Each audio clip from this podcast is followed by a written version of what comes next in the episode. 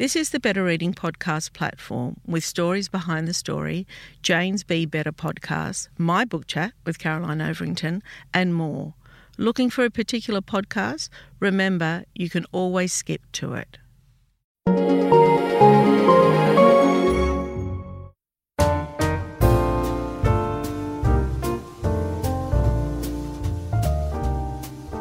Welcome to the Better Reading Podcast Stories Behind the Story, brought to you by Bolinda Audio.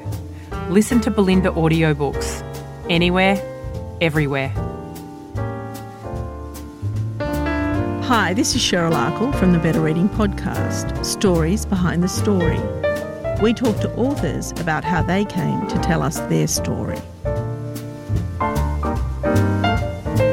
Antoinette Lattouf, welcome to Better Reading. Oh, thanks so much for having me. I have been looking forward to this conversation now for some time. The minute I saw your book, I thought, I need her. Let's find her. so we found you. Antoinette is an award winning journalist, media personality, diversity advocate, and author. She is the co founder of Media Diversity Australia, a not for profit organisation that works to increase cultural and linguistic diversity in the Australian media landscape. In 2019, Antoinette was named one of the AFR's 100 Women of Influence and in 21 was awarded a Women's Agenda Leadership Award. She co-hosts The Briefing, Australia's fastest growing daily news podcast, and has appeared on Q&A, Insight, The Project and Studio 10. Now, she's here today. She's written a book. It's called How to Lose Friends and Influence White People. And as you can imagine, my dear listeners and my loyal listeners, you know that I am going to love this conversation. Okay. Let's go. I mean, it is something I talk about so much on this podcast is diversity, Antoinette. How important is it? Uh, it is so important, but I think you and I would both agree. We would love to have to stop talking about it. We would love to have to stop ad- advocating and being, and I quote, uh, you know, so-called troublemakers, simply because we're calling for better representation and for our democracy to actually serve its purpose and serve all Australians. You know, I'm interested in that in terms of um, being seen as a troublemaker. I think readers generally show a lot of empathy. And so, in terms of the better reading community, they get me, they get where I'm coming mm. from. But sometimes I could be at a family function or any function, and people say something. And of course, I don't you know, I never stand for it. I'm not rude about it, but I just mm. don't accept it. But my, I've got four sisters, right? oh, so do I. Oh, you I do. Four, I we have, have so much in common. anyway, um, my sisters say to me, "All right, Cheryl, Cheryl, don't say anything today. Don't say anything today." do you get that? I do, and I even have my my nephews now. I have um, teenage nephews, and one of my sisters has four boys, and they're like, "Oh." Auntie Antoinette is such a feminist. Oh my God, Auntie Antoinette is so embarrassing on social media. Have you seen what she put on Instagram? So yeah, I do sometimes get that, but I'm also getting better at choosing my battles, and that's like that's something that I talk about in my book. Like there are some people that are, are, are so far in opposition to any any progress, or really have their minds closed, that I've learned that you're never going to influence them. And so for some people, it's better you're better off not even trying. You know, I that happened to me a couple of Christmases ago. I was sitting next to this woman, all right, and she was beautiful, gorgeous, white, blonde hair, very attractive lady, and she was talking about reading because you know she we talked about mm. what we mm. do, and I said I was in the book industry, and she said, "Oh, do you know I read the Michelle Obama book?" And I said, "Oh God, so did I." Mm. I, I, read so it. In, I. Yeah, I read it in hard copy, and then I listened listened to it in audio. Oh, so I enjoyed it so much. She said, "But you know, my only problem with that." That book is she wasn't grateful enough. Oh, wow. Mm. And I said, grateful about what? And she said, well, you know, you know, about a person like her being in the White House. And you know what? I thought I can't win this battle. So I just put my knife and fork down, picked up my plate and said, I'm sorry, I can't sit here anymore and I moved. Oh wow, that would that would take a lot of restraint because I would mm. want to like flip the table over mm. and just feel and mm. that, would really infuriate me. Mm. But um, it happens all the time, mm. all the time. Hey, now listen, I want to know your growing up story, how you came to actually be the person you are today. Oh gosh, okay. Well, let me try and give you an abridged version. So yeah. I am one of seven children. Um, my parents came from Lebanon as refugees, civil war refugees. Mm-hmm. Uh, you know, a, a, a, fairly common story in my community. They came with no no money, um, no language skills. Very, they were very poorly educated. They were both pulled out of school before they turned ten. Mm. And they grew up in a really uh, remote rural area. And actually, my mum thought she was um, going to America. She didn't even know Australia existed. And then she comes here and starts starts her life, meets my dad. We grew up in Western Sydney, um, in an area where there are a lot of Arabic speaking communities. We grew up really quite poor. Um, so my world was, I mean, I had a, a lovely childhood, but it was one of family and food and uh, but I never had any exposure to anybody who was a profession. Um, you know, marriage and lots of babies was something that was expected of all, you know, good Lebanese girls. And so when I demonstrated that I really loved school and that I was, you know, good at it, you know, my father would say things to me like, oh, you know, nobody, be careful, nobody wants to marry somebody who's too smart or has too many opinions. Um, and that, that I should consider dropping out of school and um, a career in hairdressing. And so ed- education was discouraged by my father because he was a product of what he knew and the society he grew up in. But my mother had always loved to learn and was a very, and is a very smart woman. She would, would have loved to have become a school principal. That was her dream. But she wasn't allowed to work. She was pulled out of school and asked to work the land and help the family. And that was something she really regretted. And that was something I witnessed with a lot of my aunties because of their lack of education and their lack of skills and opportunities they ended up in some pretty horrible situations and pretty horrible relationships. They were economic prisoners and didn't have a way out. They would often say to me, Well, how can I leave? Where, where can I go? I can't mm-hmm. speak English. I have no skills. And so that really put a fire in my belly to ensure that I had a pathway and that I would, um, you know, whatever I was told about you know, being a woman or being a Lebanese woman or being a woman from a, pub, you know, a terrible public school in the western suburbs that I was determined to try and break that cycle where uh, women stayed in awful awful hmm. violent relationships. Uh, do you know, when I think about our parents, and, and, my parents would be a lot older than yours, but the challenges they had, I mean, my parents came out a few, you know, quite a few years before your parents with no language whatsoever and uh, extreme poverty. Mm. Um, again, but trying to make a life. You know, my mother, and I've talked about this recently because she passed away recently. Um, you know, she had a corner shop and at the same time she sewed Glomesh purses and she knitted yeah. cardigans. But they not only had the pressures of the community in in Australia and Sydney in our case, but they also had the the pressure of living in a white Australia at the same time.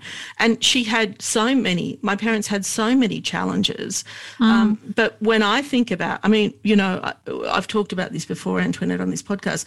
We, for I think it was a year or more, we lived in a one room house. And I'm not saying one bedroom one room, mm. one bathroom, right? And but they were the happiest days of my life.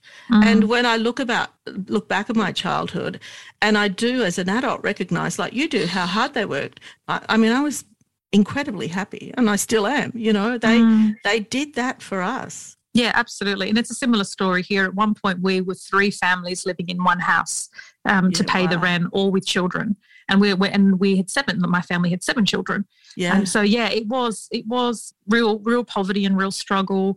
But we were also nourished and loved and always around aunties and family. So there was in that that's you can't put a, a price on that. You can't. Mm. Um, it's really hard to quantify. So I've got so I have so many wonderful memories of my childhood, but I was acutely aware of the disadvantage, and I was acutely aware of the impediments, extra impediments I faced. A for just for being a female, mm-hmm. um, especially in my community, and also having no gateway or access to uh, to knowledge and power. Um, well, and, and no role models. None. No. None. No. No. So tell me. So then you went to high school. So yeah. So then I. Path? So I went to high school. I went to a local high school, which was a pretty rough high school. Well, actually, very rough high school because you know it went on to graduate. Um, you know, a lot of the people that were my peers or in the years above me are now notorious, uh, you know, outlaw motorcycle gang leaders. Um, and been, good, you know, good role modeling there. Good role modeling. um, there was, you know, a lot of teen pregnancies and drugs and alcohol, and you know, it was it was um, it was a real melting pot of cultures and people of various different backgrounds, but it meant I very much didn't have a sheltered upbringing. Mm-hmm. And I saw and felt and experienced a lot of things growing up. I got to year 10 and realized I don't think if I want to do what I want to do, there's the pathway isn't it's not going to be possible here. So I remember having a discussion with my careers advisor in year 10 saying, I want to go to the best journalism school in the country. I want to be a journalist. I want to tell stories. And then he was like, oh, Antoinette, um, well, maybe, how about we look at the local TAFE? And if you do okay there after a year or two, I know they have a good relationship with the local university, which was not the university I was aiming to go to. So how about we try there? And so I remember saying at that time, you know, probably similar to you, I was never one to hold back. And I always thought that I had to fight for everything. And so I remember saying to him, well, no, and I think you should consider a career change. Mm. Um, and so then I looked around for, for different schools and found the selective school system. Without telling my parents, I applied. I just had brought some forms home to mum and said, Can you sign here? And they relied on their kids to navigate forms and bureaucracy and English yeah, and things like yeah. that. So yeah. mum was just like, oh, okay, well, I'll just sign here. And then when I got accepted, I sat my parents down and said, I'm going to another school. This is why. And my dad was like, not very pleased, but my mum supported me. Also, because I was the fifth child, I think they were just like, oh, we're too tired. We're too, mm-hmm. we're so busy. We're, we're just going to let this one do what she wants. Yeah. Um, and so then I went to a different school. Um, and wow. I got the grades, the grades I needed, and I got into the university course that I had set out to at, at UTS. Yeah. So that, yeah, and then what happened? Oh, well, then my only interaction with a person, and, and now at this point, who was a professional. I had mentioned earlier that we were three families living in one house. So he knew me before I was born. Um, he was actually um, uh, from a Muslim Lebanese family, and we're from a Catholic Lebanese family. And anybody who knows anything about the Civil War knows that religious sectarian divides is what fueled a lot of the Civil War. And so the fact that our families lived together once they fled the war, it was quite remarkable. So at that point, when I get to university, he's now a lawyer. So that's my one professional I know. Mm. Um, he, he, introduced me to somebody at Sydney Morning Herald. They read, I was still at university. At the time, they used to run Heckler, which was kind of a reader's contribution. And um, I wrote a piece, interestingly enough, about multiculturalism. Mm-hmm. And uh, I was invited then to be on SBS Insight as a panelist. Probably I was probably 20 years old. Yeah, wow. And I remember having a pretty fiery um, on-air exchange with a a professor who had told me, a woman who t- turned from ANU who told, turned around and whispered to me when the cameras weren't on us that I knew nothing about Australian history and multiculturalism. And so then I, that got me quite fired up. And then I got a job at SBS as a result of as, as a result of that exchange. Mm. That that that started my my um, my career in in in the media. Yeah, um, it's interesting how people think they know more about you than you know about yourself outrageous, right? It, right. And I was like, well, you have, we're, we're yeah. all brought on because we have different perspectives. Yeah. You that's know, the whole point of the program. Exactly. Yeah. Hey, speaking of television, I don't watch a lot of free to air television, but mm-hmm. a couple of months ago, I was with my mum and uh, she, we were watching TV and the news came on and i'm sure i can say this it was channel oh. 9 news right and it was mm-hmm. a friday or saturday night and i hadn't watched free to air news in years probably and every single person on that show had blonde hair yeah and i said I, on that new segment, even when we are crossing to somebody in Newcastle or someone in whatever, yeah. that journalist as well, that presenter also had blonde hair. Mm-hmm. And I sent a text to a friend of mine who I think is really open minded. And I said, I think Channel 9 didn't get the diversity memo. Mm-hmm. And he said, What are you talking about? And I said, This. He said, You know, I'm watching it and I didn't even notice. Now, what do we call that? Antoinette, what do we call that? Yeah. Well, I just think we're conditioned to mm. believe that a certain type of person has yep. a right to have a voice and to have authority and to have smarts. And whether we realize it or not, it is informing informing how we view Australians and who we view to be a legitimate and a good Australian. And so that's exactly, I mean, I guess that seg- it's a lovely little segue to um, 10 years into my career, I'm still facing this, this dilemma where it still looks like it's a sea of white people um, mm. in our media and not much has changed. And I get to a point in my career where I think, do I really want to mm. be part of mm. this anymore? Like mm. it's kind of part of the problem. Hi, I'm Daniel, founder of Pretty Litter. Did you know cats tend to hide symptoms of sickness and pain? I learned this the hard way after losing my cat, Gingy. So I created Pretty Litter, a health monitoring litter that helps detect early signs of illness by changing colors, saving you money and potentially your cat's life. Pretty Litter is veterinarian developed, and it's the easiest way to keep tabs on your fur baby's health right at home. Go to prettylitter.com and use code ACAST for 20% off your first order and a free cat toy. Terms and conditions apply. See site for details. Millions of people have lost weight with personalized plans from Noom, like Evan, who can't stand salads and still lost 50 pounds. Salads, generally, for most people, are the easy button, right? For me, that wasn't an option. I never really was a salad guy. That's just not who I am. But Noom worked for me. Get your personalized plan today at Noom.com. Real Noom user compensated to provide their story. In four weeks, the typical Noom user can expect to lose one to two pounds per week. Individual results may vary. Just want to say that my friend not even noticing it, I thought, you know, and he's, you know, completely uh, in tune and, you know, he's a great reader and, and he should know better. But, and he does know better. But the thing is, I, I what I felt at that moment is if you offered the masses diversity, they would accept it as well. It's just that that's what's being put to us. Or do you think it's more insidious than that? Oh, look, I think it's probably it's a, it's a few things. It would mm. be um, that people, so the, the employers have told, long told me, oh, the people don't apply. We hire the best person for the job. We know mm. that's bull crap. Well, well, firstly, they may not be applying, and that's probably because your program looks like an advertisement for the mm. White Australia policy, the resurrection mm-hmm. of the White Australia policy. So exactly. why would they? Yeah. Why would they apply? Yeah. Secondly, you have to work your way up in an organisation. You're not just put on air straight away. That's it is right. hard to go into an environment like that. And I remember because when I started my career at, at, at Network 10, and I had previous, previously been at SBS and ABC, I was acutely aware of always being the only non-white person in the room. That is difficult. You oh. you come up against extra challenges. You have to be extra resilient. You have to Absolutely. be the, even better, an even better model minority, which we know there's no such thing as a model minority. It's just a way to pit us up against one another. And it's not for everyone. It is tiring. It is hard. There are r- routine microaggressions. You're constantly having to question um, or um, help other people. For example, there was a story being done about refugees and how many refugees were in south in this south, southwestern Sydney LGA and how that was leading to white flight for it, and that that meant you know white people didn't want to live in the neighbourhood. And so this story uh, I was helping a colleague with, and I said, okay, so we've got the local mayor. There's some you know biffo in question time. We've got this person. We've got a white family. I said, oh, you have no refugees in a story about oh my God, we're being swamped by refugees. The fact that people cannot even see that without it being raised, like raised by somebody else. Mm. And they're like, oh, oh, but we just we don't know who to call. I'm like, how about you stroll down the street? Because apparently they're being swamped by refugees, so they should be everywhere. And so it's that kind. It's tiring. Mm. It's tiring. It's mm. tiring work. So yes, part of the issue, and then so people don't necessarily want to have to carry that burden because you still have to do your day job.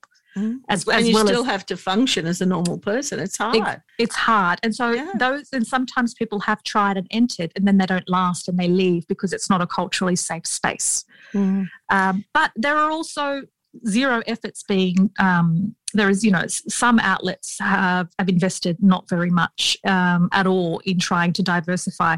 And it's not just for the visuals and for it to look pretty and like a, you know, all the colors of the country. It's it actually has real impact on the stories that are chosen, how they're told, how audiences engage, like connecting with diverse audiences. There are a lot of us. Um, it's also about serving audiences when we know free to air television, as you mentioned, you don't even watch it, is in a bit of crisis because a lot of people have the choice to go and look elsewhere. Mm, I don't want my media to be diluted. Hey, talk to me about identity in terms of people often ask me this question, and I do talk about it a lot on the podcast. You know, I mean, I was born in, in Sydney, Australia, but I identify very much as being Lebanese, very, very much. And I wonder some of my friends will say to me, "Oh gosh, that's ridiculous that you think that you're Lebanese," and others will say, oh yes, this is our Leb friend," and, and you know that kind mm. of thing. Mm. And I wonder for you, because you're a lot younger than me, how do you identify? It's interesting because it's changed. Growing up, yeah. so in my late teens, I was obviously always very Lebanese looking, and I grew up in an area with a lot of Lebanese people, with a very large Lebanese community and large Lebanese family. So there was no hiding or escaping it. Mm. It was it difficult to, you know, high school is difficult generally navigating mm. identity no matter wh- who you are where you hail from but it was in my later teens that's when september 11 happened. And then um, and as i went to university the cronulla riots uh, those um, awful awful notorious Skaf brothers um, and the gang rapes and, and there was a lot of moral panic about the lebanese community about arabs. At that time it was so difficult and they're your formative years as you transition from a teenager into into adulthood and here i am trying to get into an industry that's openly hostile to my community it was really difficult to I openly identify and be proud of who I was. I always felt that I had to be exceptional or position myself as the exception. Um, you know, no, I don't support drug dealers, and you know, no, I don't know. You know, yes, I do mm. condemn gang rapes. Um, no, I'm not a terrorist. You know, those sorts of things. So it was really difficult. But as I um, as I've gotten older, I'm so much more proud of and have reconnected with who I am and my community and how you know my parents' journey and my cultural group have have made me who I am. And I lean into that because it actually makes me uh, you know a better a better person I believe more enriched person but also a better journalist because I, I have a different lived experience. I have different community connections. I have a different perspective. So yeah, as we know, identity can, you know, is fluid and it's it's it's not fixed, but it's something that was really, really challenging um, in my in my young adult years and something I now see African Australians grapple with because they're now the subject of much of that moral panic in a similar kind of divisive narrative led by both law enforcement and the media. It's really that is very fluid because if you look at and insidious, I think, because if you look at say um, American films, for instance, you know, for the longest time when I was growing up, the bad guys were usually the Russians, right? Mm, it was mm. always it was that, and then it became Arabs. Yeah, and, absolutely. Muslims mainly, you know, yes. or not even differentiating between, you know, Christian and Muslims, that we were all bad guys. And you just think that is just slowly creeping in to our society and people just accepting it. I mean, I think if it's even changing now, like you were saying, it's even that wave is even going. The Arabs are going, and you know, we've seen mm you know, and it comes through in almost everything we read, almost everything we watch. And that's why people get frightened.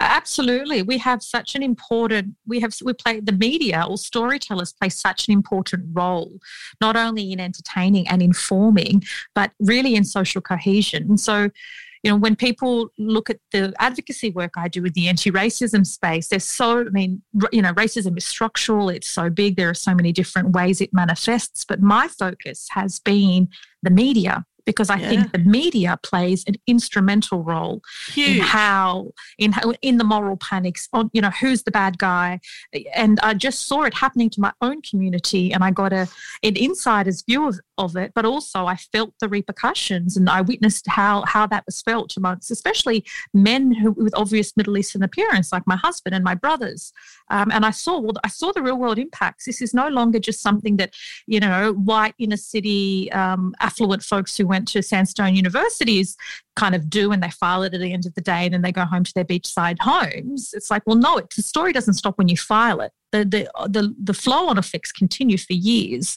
and the damages can often be irreversible.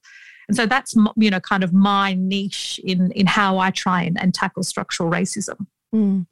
So a lot of people ask me, and I'm sure you get asked the same question, what is it that people can do what is it actively that people can do? And I guess that's what your book is about. Yeah, that's exactly what my book's about because mm. many people, especially after Black Lives Matter, when even though Indigenous deaths in custodies and the mm. ongoing injustices faced by our Black community, yeah, has has never gone away. In many ways, it's gotten worse, but it never got the airtime and never got the sympathy, never got the care factor it deserved until George Floyd's unfortunate death. Um, so since then, I think people there has people are more re-energized. We've started to notice our own problems, but then they're overwhelmed, like with mm. climate change. What do I do? It's mm. so big. I'm just how do person. I make a difference? How, how do, I, make, I make a, a difference? And that's essentially what my book is about. It's for anybody. So you could be, mm. you know, a white teenager who you know has a big heart and wants to do something, right to an employer who wants uh, some tips on diversity and inclusion and how that can really you know transform a workplace. So I, I guess I mean it's kind of hard to summarize my whole book, but I do break it up into really practical, you know, basing it on evidence of what works with influence. How do you influence people? So the, the social psychology of influence and changing people's mind. Because often people think, oh, well, if I just have lots of facts and just tell them again and again, it's going to work. Well, it's not because we we know, for example, that Indigenous women are the most over incarcerated population, prison population in the country, and it continues to grow. We know we, there are so many things we know on in on paper and in facts, but it's not translating. So one, a couple of steps I advise people is to one is to really, firstly, really understand your intention. What is it? Why are you doing this? Are you doing it for, you know, performative reasons to seem cool online? Are you doing it? It's okay if you're doing it for the business bottom line because we know diversity, diverse workplaces, for example, are more innovative and profitable. If that's your intention, just own it. Is your, you know, is your intention to create a better world for your children or to help you know your, your child's school community just to be really honest about your intention and the second thing before you even start to do anything is to find your niche because it can be, feel really overwhelming and it's incredibly tiring. So, what is it specifically that you want to do? You don't have to sing, single-handedly, you know, um, end the bridge the health outcomes for Indigenous Australians compared to other Australians. Um, nor do you have to single-handedly put it, put an end to all Islamophobic attacks. If you find one thing that you want to focus on, uh, for you and I, perhaps it would be it's the work we do in, in publishing and in media that's mm. what I do. I don't I don't I don't profess to be doing stuff in sport or or or something else, or the fact that cervical cancer is almost you know almost, cervical cancer has almost been stamped out of the Australian community, except amongst Indigenous women. Mm. And so I think it's really important to go, okay, what could I do based on my skill sets and my passion and my connections mm. that I can really focus on? Otherwise, once you lose your focus, you spread thin, you're not effective, and then you go, oh, stuff it. I tried that. It was too hard. I'm going back to watching Netflix. Do you know what I think it is too, as well, following on from your suggestions, is for, and particularly at Better Reading, just talking about it all the time. I just don't stop talking about it.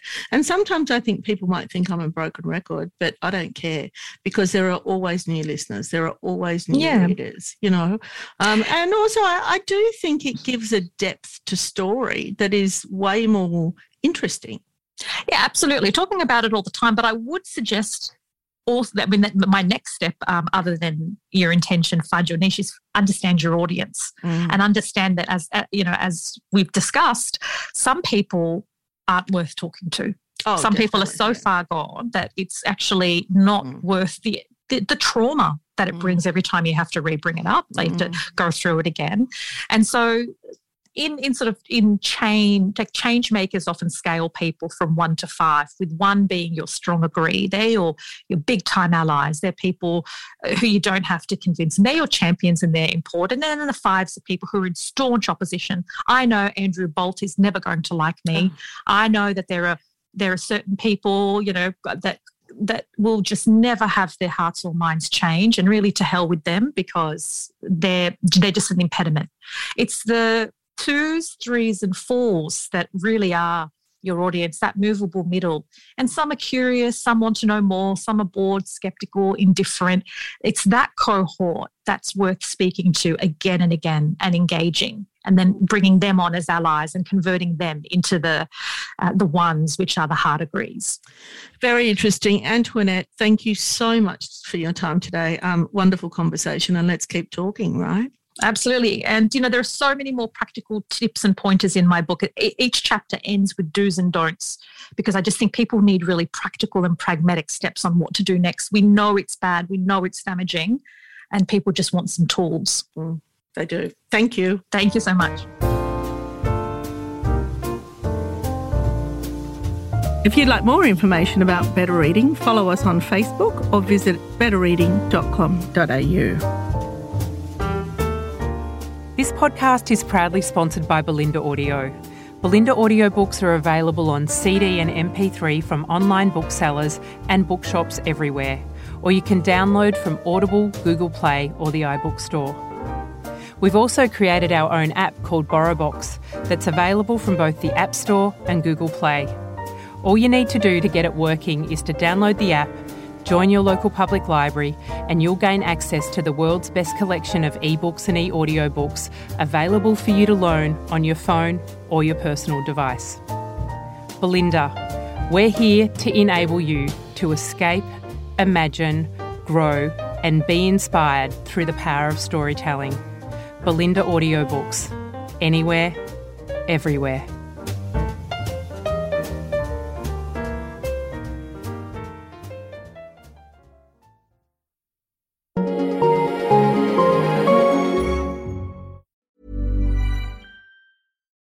Fact a crocodile can't stick out its tongue. Also, you can get health insurance for a month or just under a year in some states. United Healthcare short term insurance plans, underwritten by Golden Rule Insurance Company, offer flexible, budget friendly coverage for you. Learn more at uh1.com. Hey, it's Paige DeSorbo from Giggly Squad. High quality fashion without the price tag? Say hello to Quince.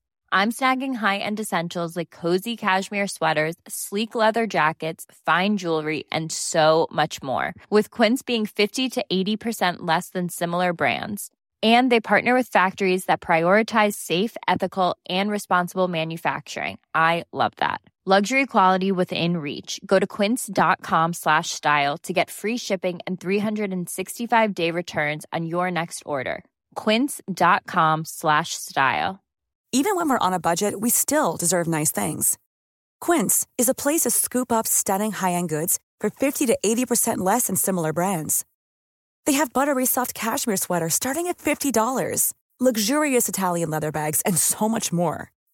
Plus, Quince only works with factories that use safe, ethical, and responsible manufacturing. Get the high-end goods you'll love without the high price tag with Quince. Go to quince.com/style for free shipping and 365-day returns. If you enjoyed this podcast, leave us a review and check out the other podcasts on the Better Reading Network.